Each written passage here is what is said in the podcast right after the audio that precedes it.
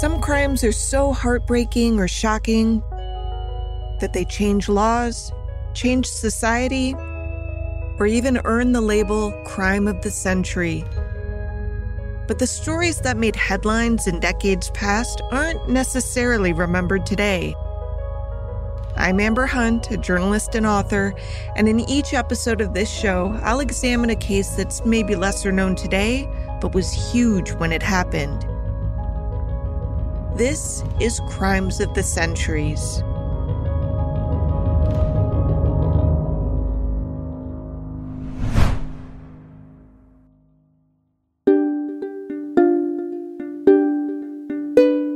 The year before he died, Harry Oakes made headlines in more than 150 newspapers spanning the US, Canada, and the United Kingdom for one simple reason.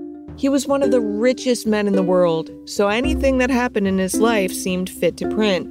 In 1942, most of the headlines centered around his oldest daughter, who turned 18 that year, and within a few days of that milestone birthday, married a divisive man nearly twice her age, without telling her parents beforehand. The coverage was just what you're probably imagining. Schoolgirl heiress, 18, weds French count twice her age. Maybe you weren't quite imagining that because I didn't mention the man she married was a count, but that's a long story I'll delve into later. What's important to know now is that Nancy Oakes' new husband was a man named Alfred de Marigny, and when word of their nuptials spread, it was controversial for a lot of reasons. For starters, Nancy was Alfred's third wife. His first marriage had lasted just four months, and instead of returning the dowry, as many believed he should have done at the time, he kept it, earning him a reputation as a gold digger. His second wife had been married to one of his good friends when they began sleeping together, and soon after she left her husband and child to marry Alfred, he more or less abandoned her to spend his days sailing aboard a ship he named Concubine. He was known as a cocky and handsome rabble rouser, someone so bold his own father stopped talking to him. Anyway, Harry Oakes had known Alfred because their professional circles overlapped. Harry wasn't thrilled with the marriage, but he adored Nancy, a copper haired beauty with wide set eyes who newspapers of the time described as the favorite of his children. So he and his wife Eunice cried and complained about the wedding, but ultimately accepted it. They didn't want to drive a wedge between them and Nancy, who made it clear that if forced to choose, she'd be choosing her new husband. A year and change after the wedding, a house guest found Harry Oakes dead in his bed, his body beaten and charred by fire. For Nancy, it was a double whammy. Around the same time she learned her father died, she learned her husband was accused of killing him. Police told Nancy that Alfred had motive, means, and opportunity, and most damning of all, had left a fingerprint at the crime scene thus kicked off one of the most salacious, highest profile murder trials of the 20th century, one that continues to mystify investigators to this day. Alfred de Marigny was born in 1910 with a huge mouthful of a name that I will not do justice to. He was Marie Alfred Fouquereau, the son of a French sugar planter father and a mother from the de Marigny family, which apparently liked to pass out fancy titles so much that Alfred inherited the label Count, though he personally refused to use it. Alfred's parents welcomed him on March 29, 1910, on a little island in the Indian Ocean called Mauritius. If you're ever feeling a little down, Google pictures of this place and it's an instant mood booster. A lush green paradise surrounded by blue waters. Mark Twain wrote of the island in 1897, quote, "You gather that Mauritius was made first and heaven was copied later." End quote. An adult Alfred himself would describe the island as one of the most enchanting places on earth. Quote, Mountains loomed above the coastline, and the reefs that girdled the white sandy beaches formed lagoons of transparent water. Here swam the richest variety of tropical fish in the world. A 3,000 foot dome in the center of the island was evidence of a huge volcano millions of years ago. It must have pleased Mr. Twain to learn that this unique place had been the home of the now extinct dodo bird, a comic name, almost a figure of myth. When Alfred was three years old, his world was turned upside down with news that his mother had died. After that, he moved into a large colonial house with his paternal grandmother and two quote unquote spinster aunts. He rarely saw his father. Alfred later said, quote, I had no memory of her, little knowledge of him. They were not discussed in my presence. Yet I felt secure in the home of an adoring grandmother, and at some point I stopped asking the questions that had always gone unanswered. End quote. Mauritius has an interesting history that might at first seem tangential, but in reality, it's pretty key in understanding Alfred's upbringing. From a super quick history of Mauritius, posted by Mr. History on YouTube. Smiling in the waters east of Madagascar is the subtropical island we call Mauritius. For most of history's millennia, the island was uninhabited, and while seafarers from the Middle Ages onward knew of its existence, they never bothered settling there. The island was so remote that no one was keen to settle there. The Dutch came along in 1598 and gave living on the island a go, though that attempt was short lived. The Dutch were there just long enough to christen the place Mauritius, after Maurice, the future Prince of Orange. And no, he didn't rule over a piece of fruit. Orange was a state in southern France that the Dutch had controlled for centuries. And speaking of France, it was the French who took command of Mauritius a few years after the Dutch left. Under Governor La Bourdonnais, things really got done. The capital, Port Louis, was built, and flourishing sugarcane plantations were grown. The laborers were slaves, shipped over from mainland Africa. This isn't the only unpleasantness in Mauritius history. After Britain defeated France in 1810, they took over the island, and though France fought to get it back, they failed.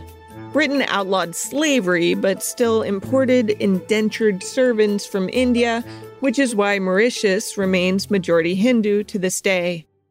When Alfred was born there, it was a French and English speaking British colony, but Britain kind of treated it as a red headed stepchild because it was inhabited largely by people of color.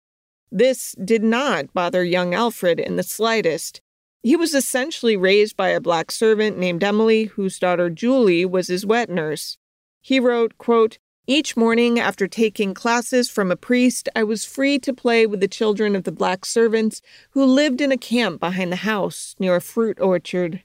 There, children laughed, dogs barked and tussled, cats watched, chickens, followed by their broods, roamed in search of food, Roosters crowed, ducks, goats, and geese mingled into one heterogeneous family. In short, even though his language can sound uncomfortably patronizing when reading it today, Alfred, who wrote a memoir in the 1960s, said it never occurred to him to consider the others on the islands as lessers. I mean, no duh, right? But that wasn't the norm when he was in his 20s and 30s, and it was actually his refusal to not treat others as inferiors that would help earn him the controversial reputation that would eventually put him in the crosshairs of a murder investigation. Now, I mentioned earlier that Alfred had been told that his mother died when he was three. That's what he had been told by his father, and more so his father's family, since his dad wasn't around much as Alfred was growing up. His paternal family seemed loving, yet distant, sending Alfred away to boarding school, where he lived in what he called a cubbyhole, where his days became a blur. The social change was traumatic, Alfred later wrote. Quote, I had been transplanted from a tropical island surrounded by warm and interesting people into the arid atmosphere of a Jesuit school in frigid Normandy. End quote. The boys at the school were in snobbish cliques who mocked Alfred's accents and habits. Alfred had learned to meditate from Hindus on Mauritius, so when he wasn't studying, he would sit on the floor with his legs folded, which only led to more mocking. After secondary school, Alfred passed the entrance exam and was accepted into Cambridge University, But first, he went home to Mauritius, where it finally dawned on him that he wasn't treated like the others in his father's family. There was a clear delineation on the island, not only of race, but of class, and Alfred was confused. He loved his friends, but was curious why his family seemed determined to keep him at arm's length. A 15 year old cousin had a birthday party to which everyone but Alfred was invited. He finally confronted his grandmother and learned the truth. His mother hadn't died after all. She apparently had had an affair with a man when Alfred was a toddler, and Alfred's father divorced her. But the family was Catholic, and while divorce was a sin, adultery was even worse. It was, Alfred wrote, a damnation. The scandal tainted the whole family so much that Alfred's two quote unquote spinster aunts were only unmarried because their intended husbands had broken off their engagements after the ordeal. Everyone on the island knew the truth, except for Alfred, whose father wasn't around because he couldn't stand to see his ex wife in his child's face. Alfred saw his father soon after this revelation, and while he had hoped for a hug and an explanation, all he got was a firm handshake and an awkward lunch. Another cousin, named George de Visdelou, befriended him, and instead of going to Cambridge, Alfred decided to hang out on the island for a while and attend a two year course at an agricultural college. Through George, Alfred gained access to the supposedly higher classed folks on the island, and while he had plenty of girlfriends, they never wanted to introduce him to their parents, which, by the way, was fine by him. One day, while eating at the island's tennis club, a man approached Alfred and said a lovely woman wanted to meet him. Alfred joined the man's table and learned the woman accompanying him was Alfred's mother. She invited him to visit her sometime in France, where she lived year round. Soon after, Alfred announced at dinner with his paternal family that he'd had the pleasure of meeting the mother that they had all told him for so long was dead. He said, I found her to be a stunning woman. Alfred's father was not pleased. He clenched his fists and said, Her or me. In the true smartass fashion of a young adult traumatized throughout his childhood, Alfred replied sarcastically, quote, I am certain that you do not mean what you have said. I was raised in a Jesuit school, a devout Catholic. I am certain you could not ask me to pass judgment on my parents. End quote. Alfred's father stormed from the table, and the two never saw each other again. Alfred formally dropped his father's surname and adopted his mother's family name as a rebuke. Harry Oakes, Alfred's future father in law, had a very different upbringing. He was born in 1875 in Sangerville, Maine, as one of five children to William and Edith Oakes. William was a prosperous lawyer who went to great lengths to provide whatever he could to his children, which meant that Harry went to a private preparatory school called Foxcroft Academy before moving on to a private liberal arts college in 1896. After that, he spent two years at Syracuse University Medical School but becoming a doctor wasn't his destiny. He was more interested in digging for gold. In 1898, when Harry Oakes was 24 years old, he bailed on med school to go to Alaska during the Klondike Gold Rush. You might think his parents would have been disappointed, what with spending all that money on their son's education only to have him drop kick it in favor of looking for quick riches. But Harry's family actually helped fund his excursions. For the next 15 years, Harry Oakes roamed the world, prospecting in Australia and California before striking lucky in northern Canada. That's from an episode of Great Crimes and Trials of the 20th Century, a 1990s History Channel series. Harry finally found what he'd been looking for in northern Ontario, as explained in a video posted by Views on the News. He hits it big. How big is this? He hits the second largest gold mine in the Americas. The second largest? He stumbles on this in Canada. He found the gold on land he bought near Kirkland Lake. There he found a seam of gold some 40 foot thick and miles long. By 1921, Oakes's Lakeshore mine was in full production, making him one of the richest men in the world. The lonely years as a struggling prospector had made Oakes an abrupt and gruff person, but he could be enormously generous with his wealth. Now, you might not think of Canada when you hear the phrase gold rush, but you probably should. By 1930, Ontario had become the world's second largest producer of gold, and Toronto was well on its way to becoming the global center of the mining industry. That's Charlotte Gray, author of the book Murdered Midas.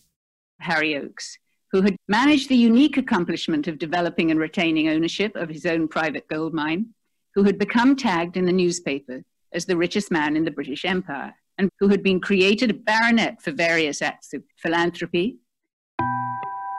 Harry had always been one of those rough on the outside, gooey on the inside types of guys though some people found his exterior to be impenetrable. Not so Eunice McIntyre, a young woman from Sydney, Australia, who met Harry on a cruise around 1921 when he was 48. Eunice was just 24. The two married in 1923 and had the first of their five children with Nancy, who was born in 1925. The remaining four offspring came in quick succession, with the youngest born in 1932. It was around this time that Harry Oakes got fed up with North America because of its dagnabbit taxes. There's a thing about the super rich. They really hate paying taxes. This is nothing new.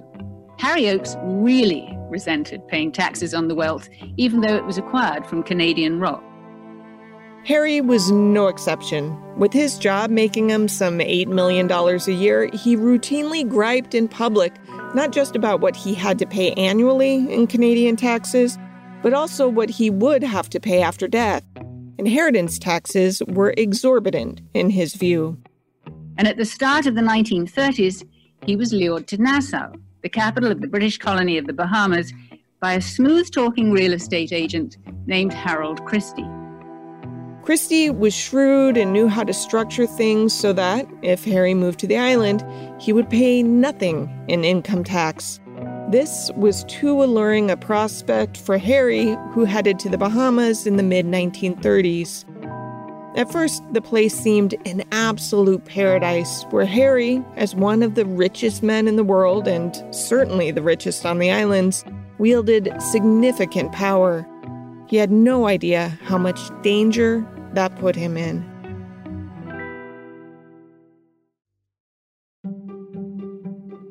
When Harry Oakes moved his wife and five children out of Ontario, it was big news. In fairness, though, that's not just because of the Oakes name or his money. It wasn't even because by this time he'd donated enough dough to British hospitals that he had been granted the title of Sir Harry Oakes.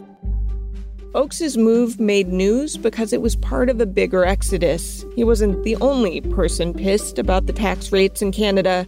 A 1938 story in the province newspaper lamented that 144 Canadians, all reputed to be immensely rich, had recently created personal corporations in the Bahamas to escape taxes.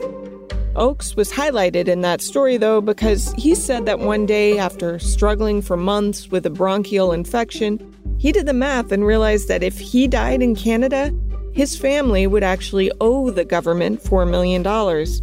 He said, quote, Counting my wealth and subtracting that from what was left of my other commitments when duties were paid, I would be leaving my family in the red. End quote. He estimated it cost him more than $17,000 a day in taxes just to live in Canada.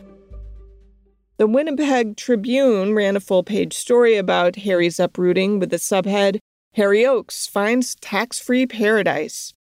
Another upside to living in the Bahamas, the story noted, was the climate. Harry seemed to be breathing better in the Bahamas capital of Nassau than he had been in Canada. The Bahamas were pretty similar to Alfred de Marigny's glorious Mauritius, at least on paper. The Bahama Islands viewed from the sky are colorful as opals. This is from a very fun 1940s travel reel called Overnight to Nassau. Nassau is a little island city tucked away in the ocean. Its palm fringed harbor looks like a huge emerald set in a turquoise sea. Only 70 minutes ago, we were in Miami, and Now, with the speed of a magic carpet, we have been transplanted to these languorous, sunny isles where a glorious holiday awaits. But the Bahamas' bloody history puts that of Mauritius to shame. From de Marigny's book, A Conspiracy of Crowns, quote, Nassau and the other islands of the Bahamian archipelago had a long history of robbery, cruelty, and murder, end quote. The Bahamas were discovered by Columbus in 1492, claimed by Spain, taken by England, and constantly plundered by pirates. Fort Fincastle played its historic part when Nassau was a center of attacks from freebooters and pirates who preyed upon the treasure ships of old Spain. Its early inhabitants were pirates who not only ignored attempts to establish laws on the land, but once responded to an administrator sent from London to bring order to the place by roasting him on a spit. The pirates were notorious for luring ships toward the land, watching as the ships got damaged by reefs, and then mercilessly attacking those on board. I mean, we're talking blood soaked beaches, corpse filled bays, really ugly stuff, which strangely the travel reel doesn't mention at all.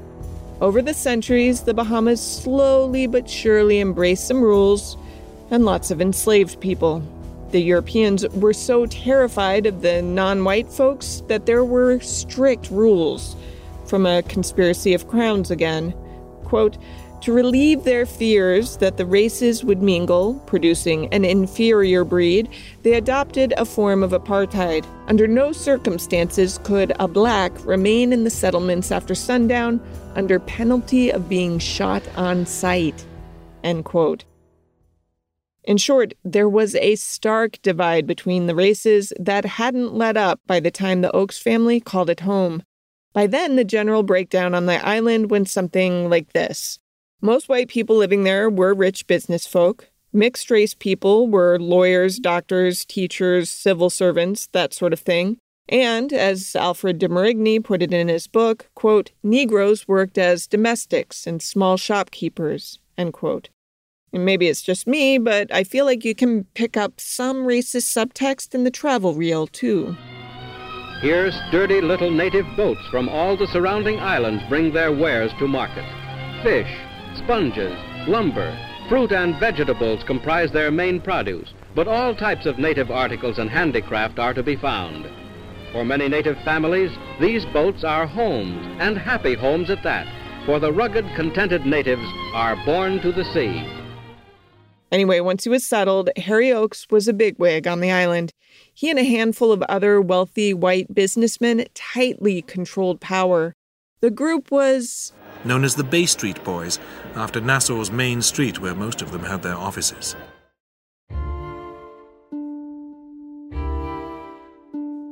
And they included the Duke and Duchess of Windsor, who had just arrived to the Bahamas to serve as governor and first lady.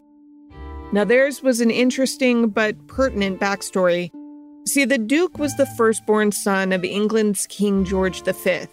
As the firstborn son, who, by the way, was born Edward Albert Christian George Andrew Patrick David, he ascended to the throne when his dad died after several years of declining health. He'd been well liked as Prince of Wales and had witnessed trench warfare serving during World War I. He had dainty features with soft eyes that seemed to woo the ladies, especially ladies who were already married. I kid you not, one of his married lovers ended up murdering her own husband after the prince broke up with her. That might be its own episode. Anyway, the prince's love affairs had not pleased his father, but they also didn't inherently stand in the way of him inheriting the throne. So when George V died in 1936, the prince became King Edward VIII. Just months into his reign, Edward proposed marrying, which on its own wasn't problematic, but his choice of bride ruffled feathers. He had fallen in love with a married woman named Wallis Simpson, an American who had divorced her first husband and was still married to her second husband when the king suggested she be his queen. This sparked a crisis because not only was it unorthodox and scandalous, but it conflicted with Edward's role as the titular head of the Church of England, which refused to acknowledge remarriages following a divorce if the former spouse still had a pulse. Wallis Simpson's soon to be ex husband was still very much alive. Edward was forced to make a choice, and so he abdicated the throne. His reign fell short of a year at 326 days, after which he was named Duke of Windsor and was at first stationed in France until it fell to the Nazis in 1940. That was, of course, controversial on its own, but it didn't help matters that word was spreading that the Duke just might be a Nazi sympathizer. And those rumors were perhaps founded. Exiled from the kingdom he used to rule, Edward VIII, now the Duke of Windsor and his wife, traveled to Germany on the invitation of Adolf Hitler. This is from a documentary called Blood on the Palms by a company called Expedition Free Will. The two were received as royals and quickly became friends with the likes of Hermann Göring and the Fuhrer himself, even staying at his personal mountain retreat in the Alps, all while the Germans were preparing for war. When World War II broke out, it's no secret that the Duke publicly supported appeasement with the Nazis. Hell, he even did a worldwide radio broadcast calling for it. Conveniently, a lot of this was overlooked at the time because people liked the romantic tale of the lovesick king who couldn't bear to give up the woman he adored. That's the story he told, as you can hear in his abdication address. That I have found it impossible to carry the heavy burden of responsibility without the help and support of the woman I love. The emphasis basically created a fairy tale narrative that distracted people from looking much deeper at the king. It also cast Wallis Simpson as the villain of the story, so even people interested in digging a little were usually looking into her, not him. Here are a few voices from a recent BBC Select documentary. That twisted ideology of Nazism, that appealed to him. His arm went up like that, you know vague sort of salute. It wasn't talked about. I'm utterly fascinated by what's coming to light now. Anyway, in an effort to distance this increasingly problematic man from the British Empire, the royal family shipped him and his missus to the Bahamas, where they would oversee as governor and first lady. It was not considered a plum role. It was more of a banishment. Either way, the Duke found like minded people in the Bahamas, and he had an endgame in mind, per the BBC. This is a man who will stop at nothing to usurp the throne. Edward wanted to come back as a Nazi installed leader. As in, his hope was that Hitler would win, and his mustache buddy would install Edward as king again in a newly Germany allied Britain, which is why the Duke generally fit in with others in the Bahamas. A number of the super wealthy white men who lived there were all for Hitler's brand of evil, though they surely didn't see it as such at the time. They just argued that it was a okay to arrest Jewish people from their homes and force them into concentration camps, and if they weren't particularly kind to other people of color, particularly the majority black populace on the islands, well, that's just because they were of the opinion that one race was better than the other. And doesn't everyone have a right to their opinion? Slash S for sarcasm, in case that wasn't clear. Now, I don't know how Harry Oakes felt about all of this. In fairness to him, he had done a lot of backbreaking, life risking work in his years looking for gold, and he worked alongside plenty of people that other Richies deemed lesser. Remember that story I mentioned about Oakes settling into the Bahamian life after moving there? As part of that package, there's a photo of him with a machete working in the fields alongside a dark skinned companion, looking as equals. Contrasted with that was the attitude the Duke reportedly had of his new island mates, from views on the news again. And he hated it. He hated his time in the Bahamas. He considered the people beneath him, the country dirty, his palace unacceptable. Oakes, who'd already set up shop by then, actually put the Duke and Duchess up in one of the homes he owned on the island so that their official residence could get incredibly expensive renovations. And there was only one thing that the Duke seemed to hate as much as his living arrangement in the Bahamas, and that was Alfred de Marigny. The disdain was mutual. Marigny and he hated each other. Again, this is all important. Marigny went so far to tell the Duke of Windsor to his face that he was a pimple on the ass of the British Empire. The Duke of Windsor fired back some things right at the Count Marigny, and these two despised each other. Alfred did not kowtow to royalty. He refused to use the Count title that he had inherited from his mother's side of the family, and in fact was embarrassed when his second wife had insisted on introducing herself as a countess. When he arrived in the Bahamas, he told the local newspapers not to use the title, too. When he married Nancy Oakes, he wrote up a document forfeiting any marital rights to her father's estate should he die. He had some shady business dealings of his own, which is probably why he was drawn to the Bahamas in the first place, but it was along the lines of keeping some of his money spread across various countries. More or less shell company stuff, not Nazi sympathizing stuff. That said, just a quick tangent because I found it super interesting. In his memoir, which I've already cited, A Conspiracy of Crowns, he described helping Jewish people in life risking ways, as in traveling to Germany with fake documents and pretending to be a Jewish woman's new husband to get her across the border to safety. He also rented vacation homes in the Bahamas to Jewish people when no one else would, infuriating other powerful players on the islands. Alfred was a straight up rebel, and yet at some point, he was courted by some Nazi sympathizers who took him to one of Hitler's speeches, and he went because he was curious and also trying not to draw too much attention to himself as anti Hitler because, as he put it, he had, quote, traveled all over Europe and I saw the immediate future. Its name was Adolf Hitler. The newspapers were filled with stories of Hitler's victory in the German elections. He was no longer a figure of comic relief. End quote. Alfred watched one of the man's speeches. He said that when Hitler approached the podium, he looked ridiculous. He was short, his uniform fit poorly, he wore no medals besides the Iron Cross. His hair and his postage stamp sized mustache were absurd. Yet Alfred wrote that once the guy started speaking, quote, Hitler's whole personality changed. The force of his expression, the conviction in his speech were hypnotic. That silly little man towered over that vast assembly. As Hitler swept the crowd into his act, I found myself shouting Heil with the rest of them, without realizing I was doing so, and in spite of the contempt I felt. Worse yet, I had no idea what he was saying. I found that interesting. Anyway, Alfred and the Duke butted heads on all sorts of issues, one of the biggest being Alfred's support from a group of seven refugees who had arrived from Devil's Island. They were all men of color, two were gay, and Alfred insisted they be treated well. Harold Christie, one of Oakes's friends, led a campaign to dispose of the men by putting them in jail, but Alfred fought for them, said they were human beings and had rights, and he won.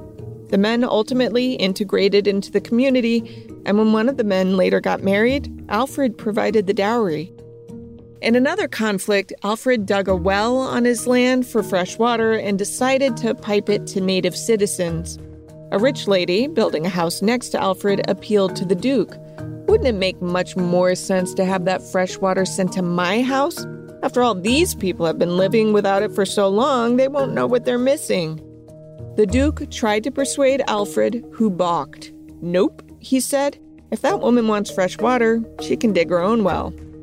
All of this is to explain that the Duke and Alfred weren't exactly pals when gruesome news tore through the Bahamas on July 8, 1943.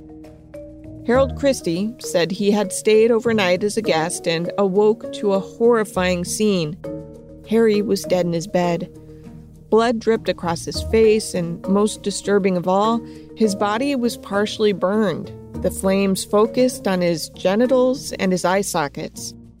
That immediately eliminated any question that the death might have been self inflicted. No, it was quite clear that Sir Harry Oakes had been murdered. And, as we'll explore next episode, the Duke of Windsor quickly stepped in to solve the case.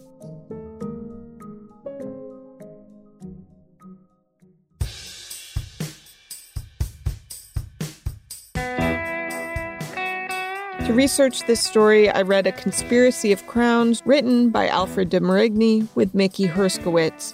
This case was recommended by several Crimes of the Centuries listeners, including official Sarah B 2.0. Thanks for the suggestion. I hadn't planned on it being a two parter when I started writing, but there are so many layers to this case that it was meant to be. For sourcing, I also listened to talks by author Charlotte Gray, who wrote Murdered Midas, a millionaire, his gold mine, and a strange death on an island paradise. Tip of the cap as well to Views on News and Great Crimes and Trials of the 20th Century.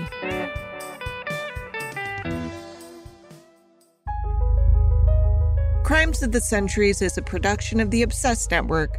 To learn more about its shows, go to obsessednetwork.com. This episode was written by me, Amber Hunt, and produced by Jennifer Swatek. Steve Tipton edited the script. Original music is by Bruce Hunt and Andrew Higley. Other music comes from Blue Dot Sessions and Universal Music Productions. If you like us, help us out by rating and reviewing us on Apple Podcasts. For more information or to recommend a case, go to centuriespod.com. On Instagram and Twitter, we're at centuriespod, and check out our Crimes of the Centuries podcast Facebook page.